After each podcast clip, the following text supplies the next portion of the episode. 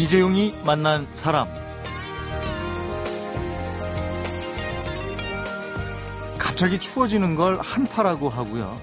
추위가 몹시 심한 걸 혹한이라고 하고 아, 이 밖에도 겨울 날씨를 표현하는 말들이 참 많은데 매섭고 사납고 맵고 어, 엄동설한 강추위도 있고요. 하지만 그 어떤 겨울 날씨도 끝이 있습니다. 그래서 풀렸다, 푹하다, 물러갔다. 추위 끝에는 꼭 이런 표현들이 따르죠. 그래서 우리도요, 언젠가는 풀리겠지. 이렇게 마음에 좀 여유를 가져봤으면 합니다. 오늘 주말입니다. 어, 임진모 음악평론가와 이종훈 스포츠평론가가 전해드리는 가수를 만나다, 전설을 만나다로 함께하겠습니다.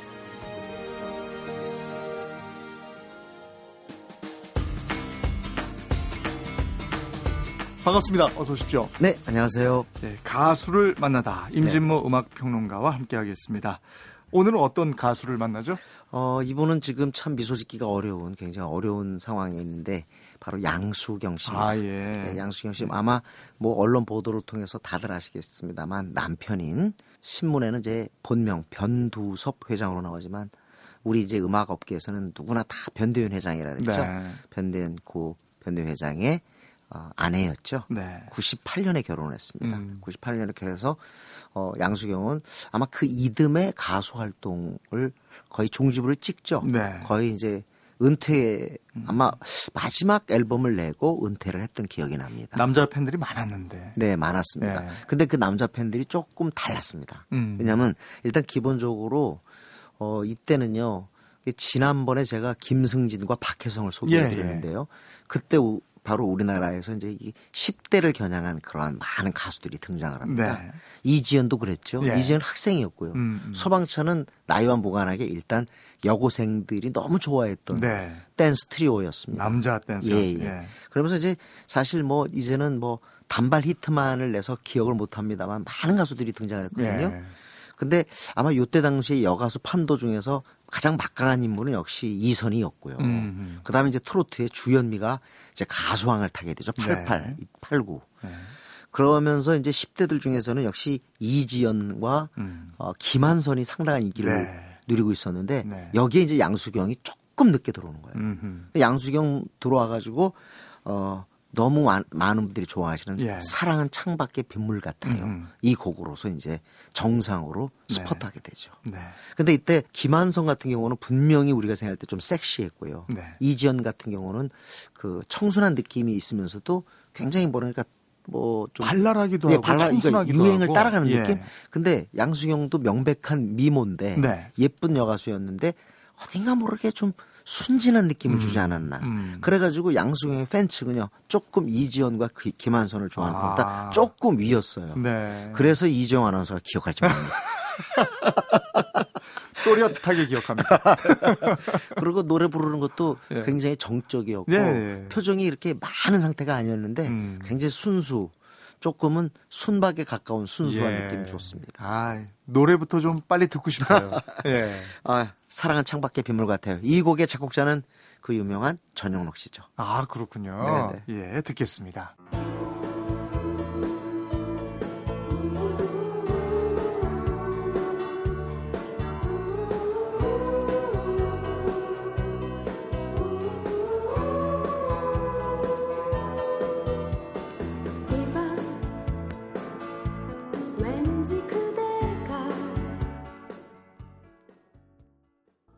사랑은 창밖의 빗물 같아요. 많은 남성들이 이 노래 들으면서 첫사랑을 기억하는. 맞습니다. 그때 당시에 뭐 건축학개론이죠. 예. 그런데 어 양수경 씨 지금 목소리 들으셨습니다마는 굉장히 순수한 편인데 그러면서도 어른들이 좋아하는 얼굴도 그렇고 이 네. 보이스 칼라도 그렇고요. 약간 백치미적 요소가 좀 있어요. 어. 좀 그런 것 같지 않아요? 그 남자들이 좋아하는. 남자들이 좋아했죠. 예, 예. 그래서 학생들도 좋아했지만 네. 남자들이 매우 좋아했습니다. 음. 히트곡이 많아요. 바라볼 수 없는 그대가 음흠. 이제 첫 히트곡인데 그대는이란 곡도 가요탑 10 1위를 했었고 네. 뭐 사랑은 창밖의 빗물 같아요는 뭐 완전 대표곡이고요. 네. 사랑은 차가운 유혹이란 곡도 있습니다. 좋은 음. 곡입니다. 그러나 특히 이제 양수경이 완전히 다른 어떤 그 여가수들하고 조금 명백히 차별화된다는 걸 말해주는 노래가 당신은 어디 있나요? 음. 이 곡은 거의 트로트예요. 네. 그러니까 어 그때 당시에는 조금 더뭐 이렇게 뭐랄까요? 좀 모던하고 좀 요즘 말로 해서 좀 시크한 노래 예. 그런 유행을 찾는데 오히려 양수경은 아무래도 그때 당시에 그 예당 기획이었죠. 네. 나중에 예당 뭐 저 엔터테인먼트로 바뀝니다만 그 이상할 정도로 변도윤 그 사장은요. 조금은 그 자기 소속 가수들이 조금 성인적인 느낌 나오는 어. 거를 부여했던 것 같아요. 음. 그래서 같은 발라드를 불러도 최성수 발라드가 달랐고 예. 최성수, 양수경 예. 이두 사람 때문에 변대현 사장이 완전 섰던 거거든요. 네. 제작자로. 예. 근데 또 양수경도 다른 여가수에 비해서는 약간은 성인적인 느낌을 음. 구사했던 거죠. 네. 그때 당시에 박강성 말할 것도 없고요. 네. 다 그런 느낌들 같은 것으로 음. 차별화하면서 성공했다고 볼 수 있겠습니다. 음. 근데 이 사랑은 창밖의 빗물 같아요. 네네. 라는 어떻게 보면 서정적인 네. 노래를 전영록 씨가 만들어냈다는 거죠. 그래서 전영록 씨는 한번 제가 옛날에 소개한 바가 있는데 네. 이 작곡자 편을 가지고 네. 다시 한번 소개할까 합니다. 음. 놀라운 곡들을 정말 많이 써냈을 있대요. 아니 정말 그 청춘 시절에는 영화에서 그렇게 그럼요. 많은 사람을 도라이 사랑- 영화. 예. 예, 예. 그리고 또 가수로도 그렇고 그럼요. 작곡가로도 그렇고 참 그리고 그거 다재다능해요. 알아요? 그 명랑 운동에 명랑운동이요? 띠임을 띠면 항상 1등이에요. 아니 무술에 또 달이 나네요. 그러니까 예. 운동 감각도 예. 아주 대단했고 어. 나중에 지금 뭐 이거 좀 양수경 시간이라 나중에 전영록 씨 시간 다시 한번 갖겠습니다. 예. 하여간 뭐, 어, 이 노래는 많은 사람들의 네네. 사랑을 받았고, 그리고 뭐 남편 사업에 이때 이제 ABU 가요제도 참가를 했고요. 러시아도 갔고 그랬어요. 그래서 네. 러시아 가가지고 거기서 어 일설에 하면 푸틴 대통령과 친교를 맺고 네. 그러면서 남편 사업에 도움이 됐다 하는 그런 얘기도 있죠. 그래서 상당한 재력가다 이런 네네. 얘기도 있었는데. 어쨌든 뭐 남편이 살아 있을 때는 이제 그 엔터테인먼트 일부를 갖다 이렇게 담당을 했었는데 음. 사망하고 난 다음에 이제 조금은 그 사업을 계속하고 싶은 그런 의향 그리고 또 어 좀 연예계 다시 말하면 가수로 다시 복귀할 것 같은 그런 어, 의지 같은 거로 보이긴 하는데 예. 어떻게 될지는 모르겠습니다. 그렇군요. 네. 자, 그러면 한 곡 더 듣죠? 네네. 예. 어, 아까 제가 말씀드린 당신은 어디 있나요? 네. 어 이거 참 제가 굉장히 좋아했습니다. 음, 네. 그때 당시는? 네. 아주 그냥 노래방 가서 이때가 또 노래방에 나왔을 때거든요. 예. 아우 열심히 불렀죠. 자, 그러면 양수경의 당신은 어디 있나요? 들으면서 오늘 예, 가수를 만나다 마무리하겠습니다. 고맙습니다. 네 고맙습니다.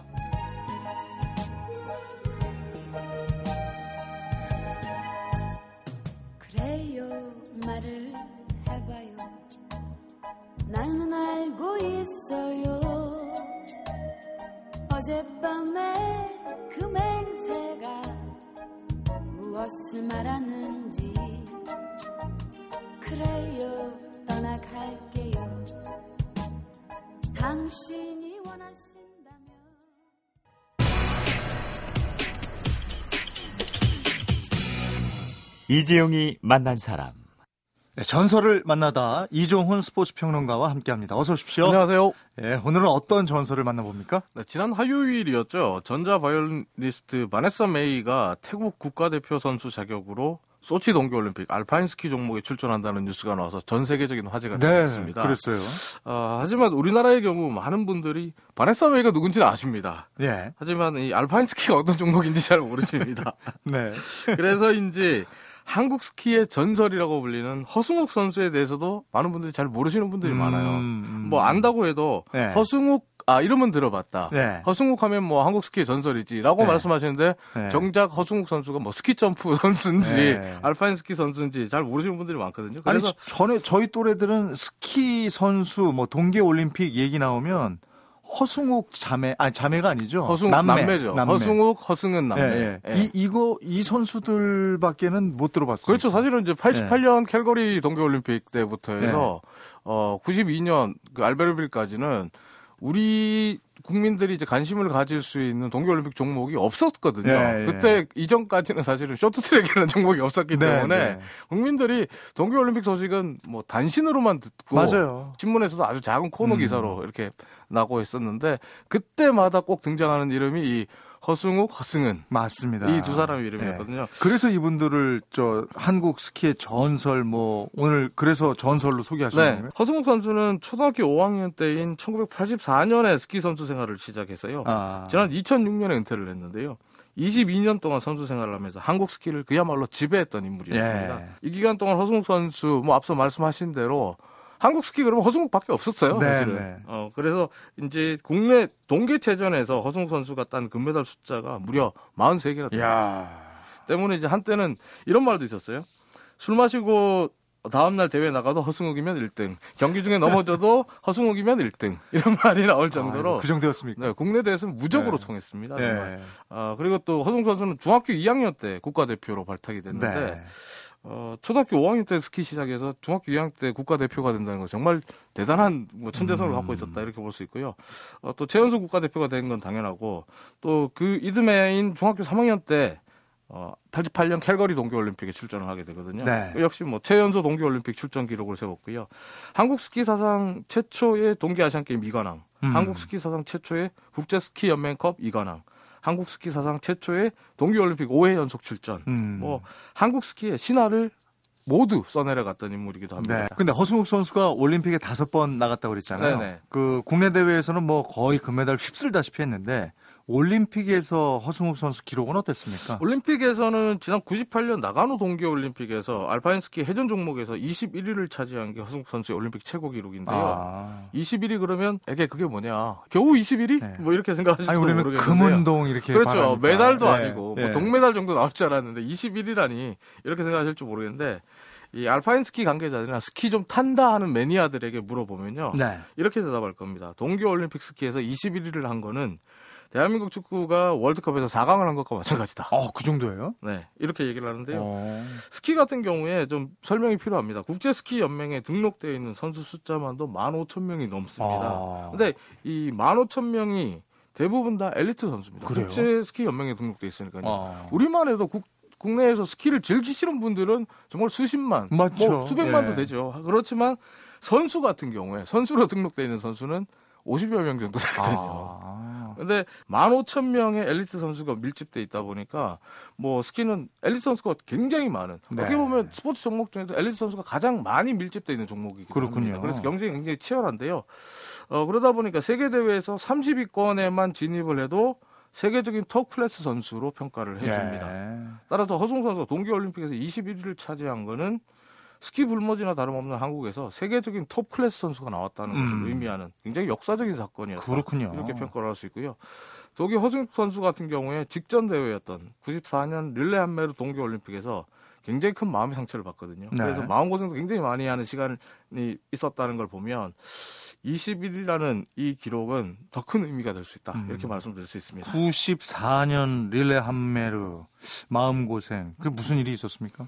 94년 릴레 한메르 동계올림픽에서 혹시 기사를 보셨는지 모르겠는데 허승욱 선수가 그 할강 경기, 할강 경기 잠깐 설명드리면 슬로프 아래로 턴 없이 회전 없이 빠른 속도로 내려가는 경기인데요. 속도가 엄청나잖아요, 엄청나게 이거. 빨리 네. 내려가는 경기죠. 그래서 슬로프가 가- 높고 굉장히 가파르죠. 경사가 네. 최대한 30도까지 이루어지는 도 굉장히 가파른데 어, 이그 할강 경기 허승욱 선수가 출전을 했다가 경기도 해보지 못하고 슬로프를 내려오는 네. 사건이 발생을 했습니다. 네. 당시 신문 기사를 그대로 읽어드리면요. 릴레 한메르 동계올림픽 할강 경기에서 슬로프가 너무 높고 경사가 심해서 40여 명의 선수가 기권하는 등 기권자가 속출하고 있다. 그런 가운데 한국 선수로는 유일하게 할강 경기에 출전했던 허승옥 선수도 기권하고 회전과 대회전 경기에만 출전하기로 결정했다. 예. 이렇게 기사가 나옵니다. 음. 어, 이 소식이 전해지자 국내 팬들은 허승 선수를 향해서 겁쟁이 라고 비난하기 시작합니다. 음. 왜냐하면 우리나라를 대표해서 태국 마크를 달고 올림픽까지 간 선수가 예. 할강 경기 슬로프가 너무 높아서 겁이 나서 못 뛰었다니 이게 무슨 국제적인 망신이냐? 음. 라면서 이제 질타가 쏟아지기 시작하거든요. 그래서 네.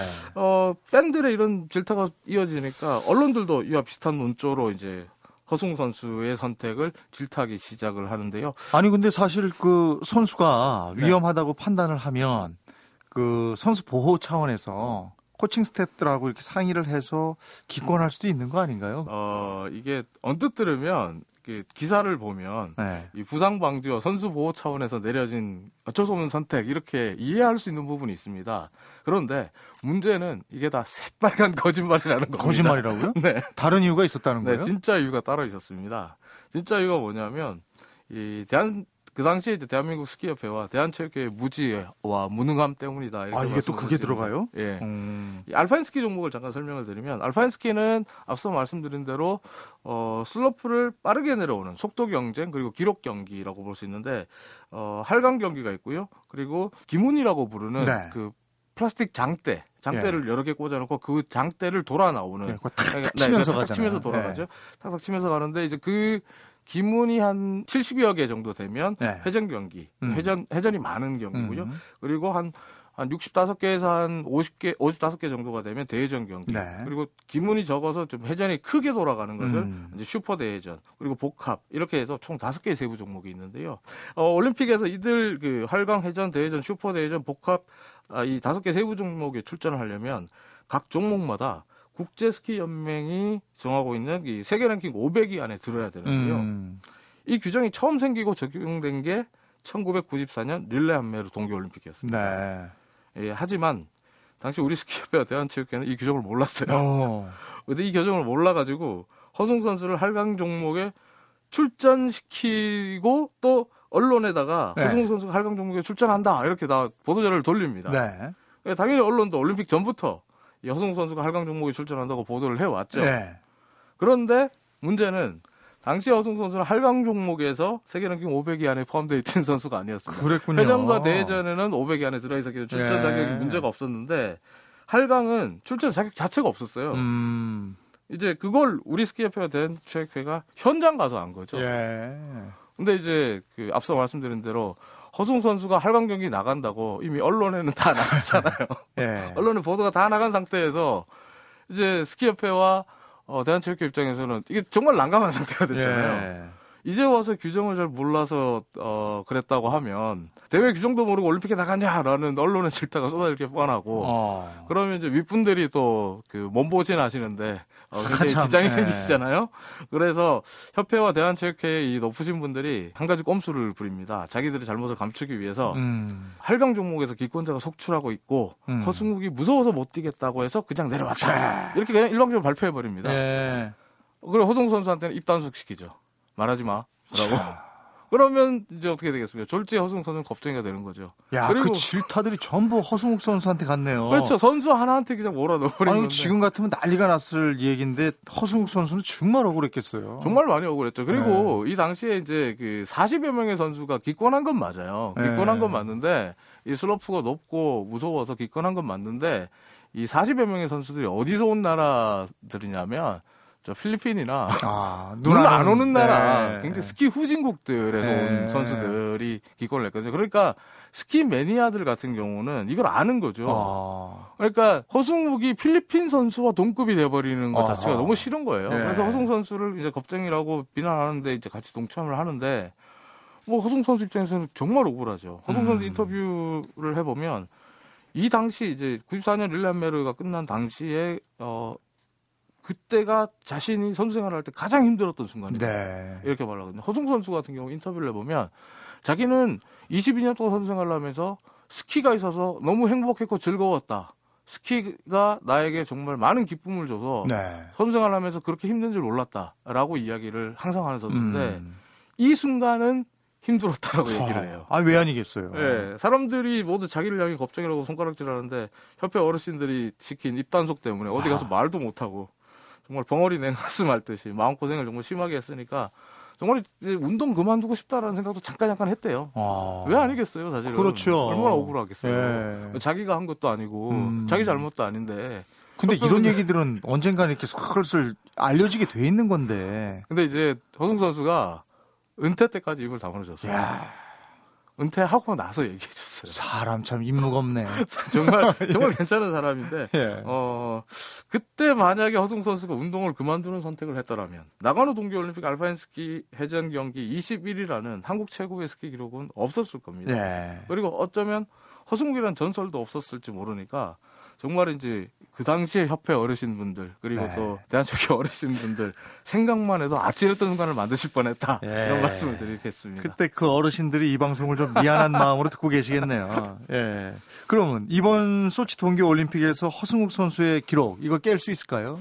허승욱 선수의 동계올림픽 기록 21위를 넘어서 20위를 차지하는 것. 네. 뭐 이것은 지난 98년 나가노 동계올림픽 이후에 한국 스키의 염원이자 목표입니다. 아, 이번 소치 동계올림픽에 출전하는 우리 알파인 스키 국가대표 선수들의 목표도 역시 마찬가지인데요. 하지만 개인적으로는 전설 허승욱 선수의 기록이 이번 소치 동계올림픽에서 깨지면 뭐하나 이런 생각도 좀 듭니다. 왜냐, 뭐 전설인 허승욱 선수의 기록이 깨진다고 해서 얼마나 많은 사람들이 주목하고 또 얼마나 많은 사람들이 알아주겠습니까? 아, 알아주는 사람이 없을 것 같아요. 네. 냉정하게 말하면 스키 골수 팬들 몇 분들이나 아시지 우리 선수들이 20위권에 든다고 해도 주목할 사람 하나도 없다는 게 왜냐하면 이제 금운동이 아니니까. 우리 현실인 것 같고 네. 금운동도 아니고 네. 사실은 또 어떻게 보면 알파인 스키에 대해서 우리는 이해가 없거든요. 네. 알파인 스키가 우리나라에서 그 불모지다 이렇게 말씀을 드리면 어떤 분들은 그런 말씀하세요. 아니 우리나라 스키 인구가 얼마인데 음. 그런 얘기를 하냐. 우리가 왜 스키 불모지냐. 스키가 겨울철 대표적인 레저 산업으로 자리 잡은 지가 언젠데 뭐 80년대 얘기하냐 이러시는데 네. 우리나라는 알파인 스키 전용 그 연습장도 없어요. 아, 알파인 스키를 많은 분들이 이 착각을 하시는데 그 본인들이 이제 스키를 타실 때 스키 리조트에서 스키를 타실 때 보면 스키 슬로프에서 고급 코스를 타시는 분들이 네. 자신도 아 좀 타니까 알파인 스키 한번 도전해볼까 이런 생각하시는데 천만의 말씀입니다. 알파인 스키는요 우리가 일반적으로 타는 슬로프하고 다릅니다. 음. 우리가 일반적으로 타는 슬로프는 푹신푹신한 눈이 깔려 있지만 네. 알파인 스키는 얼음 위를 내려와야 돼요. 얼음 위에 눈만 살짝 뿌려놓은 거예요. 그게 무슨 말이냐면 알파인 스키는 먼저 뛴 선수나 뒤에 뛴 선수가 똑같은 그 조건에서 네. 경기를 치러야 된다는 이유 때문에 그 슬로프에 물을 뿌립니다. 아, 그 슬로프를 얼려버려요. 야, 그러니까 알파인 스키는 얼음판 위에서 스키를 타고 내려오는 거지 와, 눈 위에서 내려오는 게 아니에요. 엄청나게 빠르고요. 그리고 엄청나게 그 체력 부담도 굉장히 큽니다. 예. 그래서 허승 선수 경기 보신 분들 어떤 분들 그런 얘기 하시거든요.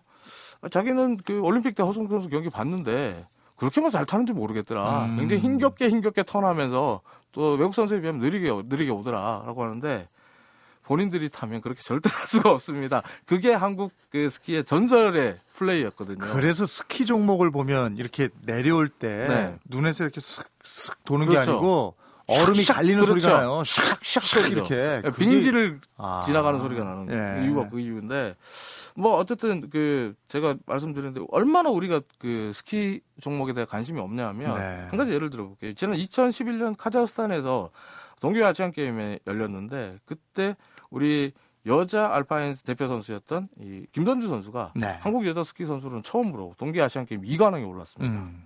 김선주 선수가 그때 야 너무 기쁘고 이제 TV나 신문에 이름 좀 나오겠구나라고 네. 생각을 했대요. 근데 그날 밤 그날 그 다음 날 TV 신문 아예 이름조차 나오지 않았습니다. 그랬군요. 그래서 김선주 선수가 굉장히 속상해했다 이런 얘기 네. 나오거든요. 이게 우리나라 스키의 냉정한 현실입니다. 네.